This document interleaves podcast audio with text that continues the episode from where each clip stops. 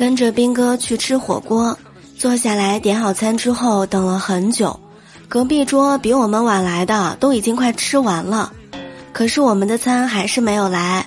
这个时候，兵哥按耐不住了，按了服务铃说：“哎，你好，我们啊是第一次来，不太懂规矩。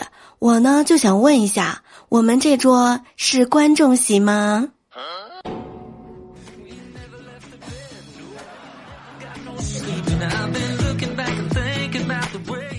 各位亲爱的小耳朵们，欢迎你们来收听由喜马拉雅 FM 独家播出的幽默段子。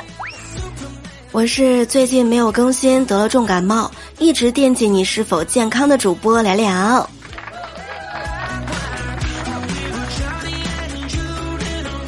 你们听，现在鼻音是不是还很重呢？想想我曾经在三十八度的高温下扬言，我宁可冻死也不愿意热成狗。直到今天我被冻成狗，我才明白，太美的承诺是因为太年轻啊。感冒这几天我在家里面也没有怎么吃东西，也没有瘦，我真的是在减肥路上屡战屡败。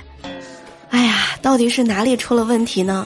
你们说有没有这种可能性？女娲捏我的时候给我的定位就是一枚小胖子。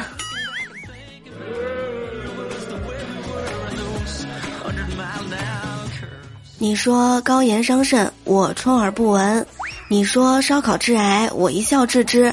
但是要让我跑步，那对不起，跑步伤膝盖，我绝对不跑。现在呢，终于有时间躺在床上煲剧了。你看这电视剧里面的姐妹啊，都是出了事儿我管，没钱了我有，要啥我都给你买。可是现实里的姐妹却是。嘿嘿，你什么时候包养我呀？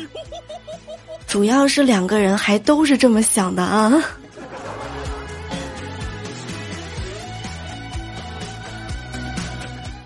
这几天生病了，我老妈来照顾我。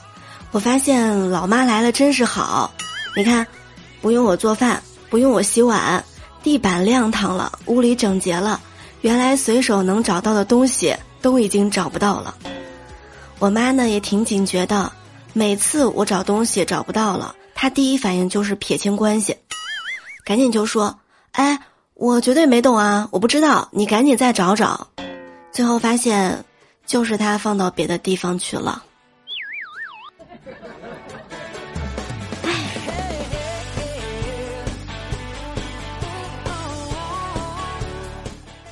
今日新闻，是一个养生的男孩了。一月九号的时候，在广东广州，在这个上班路上啊，李书豪看到同事背后冒烟了，问他怎么回事啊？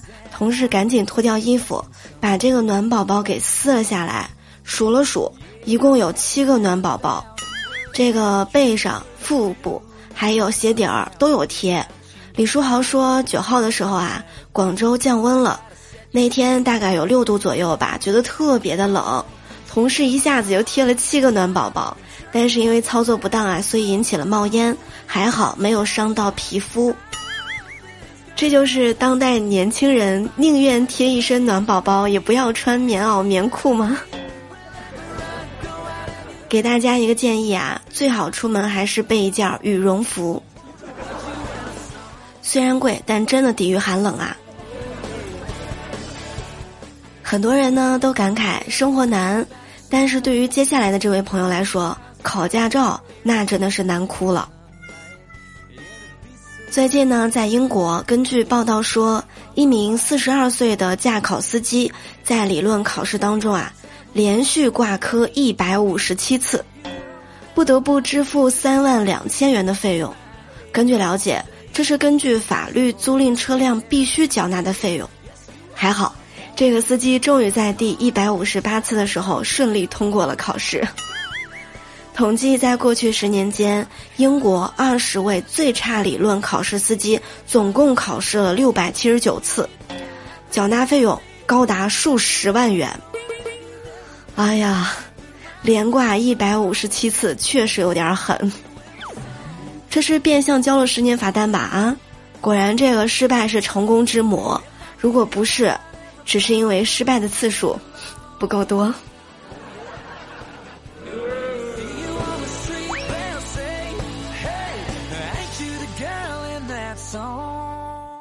今天早上的时候，公司同事问胖妞：“为什么性格会是现在这样啊？”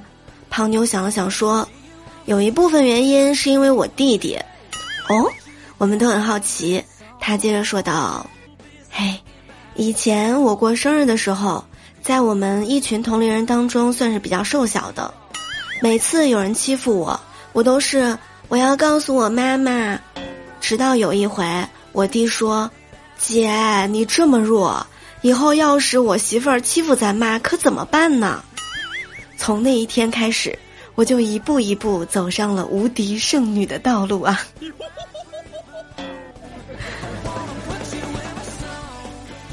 现在的胖妞真的是可以以一敌三郎。现在天气冷，你一定要多吃一点儿，多穿一点儿，晚上多盖一点儿。喜欢聊聊的各位段友们，欢迎大家在喜马拉雅当中搜索聊聊，点击头像进入主页就能收听到我的更多节目啦。我们的段友互动 Q 群是六八零零六七三七九，欢迎进去聊天。新浪微博是聊聊讲段子，欢迎关注。每周呢都给大家带来新鲜的搞笑段子、趣味新闻，这是一个解压、温暖的、欢乐的小天地，也希望你在这里能够收获更多的快乐。感谢大家的惦念和关心，感冒已经好了很多，嗯，下周呢就可以正常的更新节目啦，希望大家可以继续期待。感谢点赞、评论和分享，我们下周再会啦。